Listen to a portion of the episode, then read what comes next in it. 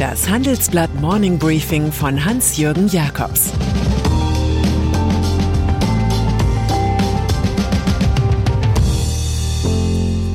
Guten Morgen allerseits. Heute ist Mittwoch, der 20. Oktober und das sind unsere Themen. China kommt von der Kohle nicht weg. Googles Attacke auf das iPhone. In Berlin ist Sitzen politisch. Weltklimagipfel in Glasgow. Klimaschutz oder Wachstum. Es ist ein alter Konflikt, der jetzt in China überdeutlich wird. Das Land, das unter Stromausfällen leidet, baut wieder mehr Kohle ab. Es sichert sich möglichst viele Energierohstoffe auf dem Weltmarkt und fährt seine Kohlekraftwerke auf Vollbetrieb. Das ist einerseits schlecht fürs Weltklima, denn China verursacht mehr als 25 Prozent der globalen Treibhausgasemissionen.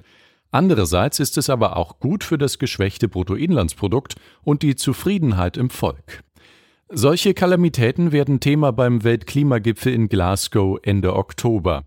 Bleibt es dabei, dass Peking von 2030 an die Emissionen zurückfährt und bis 2050 die CO2-Neutralität erreicht wird? Vor allen umweltpolitischen Ambitionen steht die Angst vor dem nächsten Blackout. Wir erinnern uns eines Spruchs von Peer Steinbrück. Wenn jemand behauptet, er sehe Licht am Ende des Tunnels, dann kann es ihm passieren, dass es die Lichter des entgegenkommenden Zuges sind. US-Sanktionen. In Washington rückte das FBI in die Villa des russischen Oligarchen Oleg Deripaska ein, eines engen Vertrauten von Staatspräsident Wladimir Putin. Die Zufahrt zu Deripaskas Haus wurde mit dem Hinweis gesperrt, Tatort nicht betreten. Auch in New York untersuchten die Behörden eine Immobilie, die mit Deripaska in Verbindung steht. Grund für die Razzien sind die amerikanischen Sanktionen gegen den Putin-Intimus. Sie waren als Antwort auf russische Interventionen in den US-Wahlkampf 2016 verhängt worden. Deripaska werden Geldwäsche, Korruption und illegales Abhören vorgeworfen. Vergeblich versuchte er vor Gericht ein Ende der Sanktionen zu erreichen. Deripaska erscheint dubios. Er hatte unter anderem Paul Manafort 10 Millionen Dollar geliehen, dem einstigen Kampagnenchef von Donald Trump. Anders formuliert, Enter your email to sign up for the Meanwhile in America Newsletter. Konkurrenz fürs iPhone. Bonjour Petitesse. Für einen Quasi-Monopolisten wie Google sind geringe Verkaufszahlen irgendwas zwischen Scham, Schmerz und Schande. Da hat der US-Gigant zwar mit Android eines der beiden wichtigen Betriebssysteme für Smartphones am Start, doch bei den Geräten kommt er nur auf homöopathische 0,3% Marktanteil.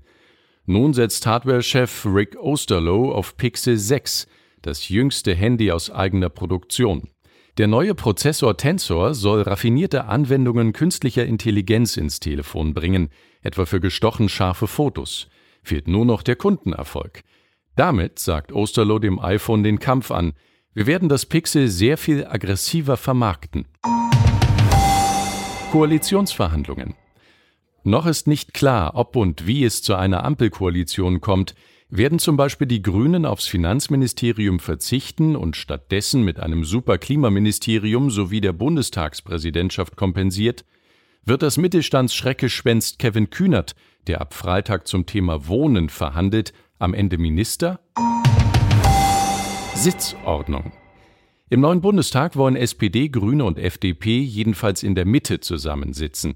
Links von ihnen Gregor Gysi und Co., rechts Union und AfD. Dumm nur, dass CDU und CSU partout nicht aus der Mitte weg und sich der Partei von Alice Weidel nähern wollen.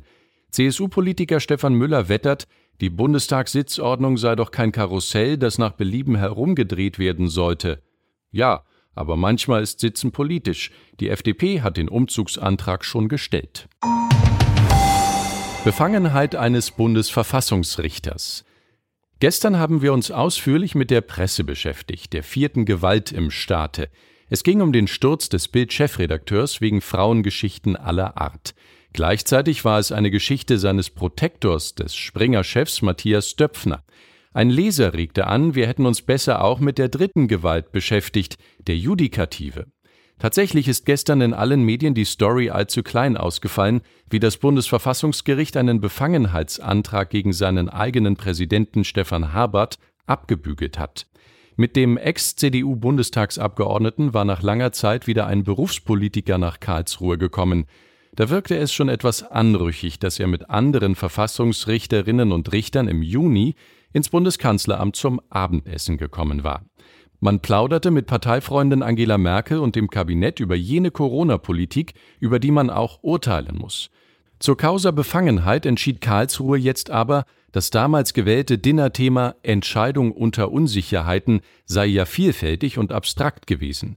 Es kommentiert Wilhelm Busch. Zur Tugend, wie man zu sagen pflegt, ist eigentlich keiner recht aufgelegt. Airport-Pleite. Dass ein Flughafen im Hunsrück, der über 100 Kilometer vom Main entfernt ist, Frankfurt-Hahn heißt, ist schon skurril genug. Jetzt erlebt der Airport bei den sieben Zwergen sogar eine doppelte Pleite. Der reichlich undurchsichtige Hauptgesellschafter aus China, der HNA-Konzern, kann nicht mehr für Liquidität sorgen. Und die Flughafengesellschaft selbst rutscht in die Insolvenz. Pandemiebedingt starteten von Hahn weniger Ryanair-Flüge.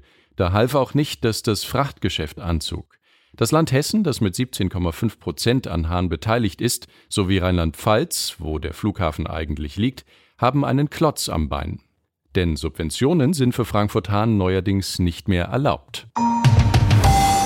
Und dann sind da noch Georg Kofler und Ralf Dümmel.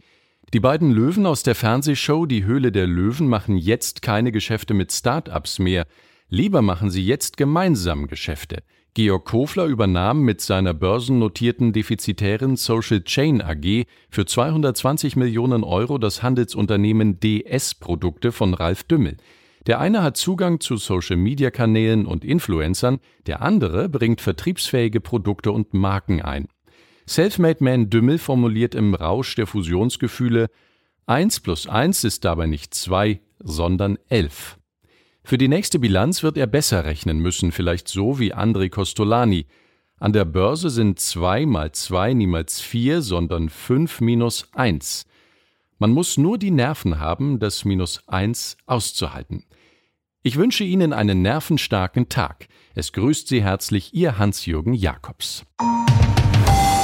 Das Handelsblatt Morning Briefing von Hans-Jürgen Jakobs, gesprochen von Tobias Möck.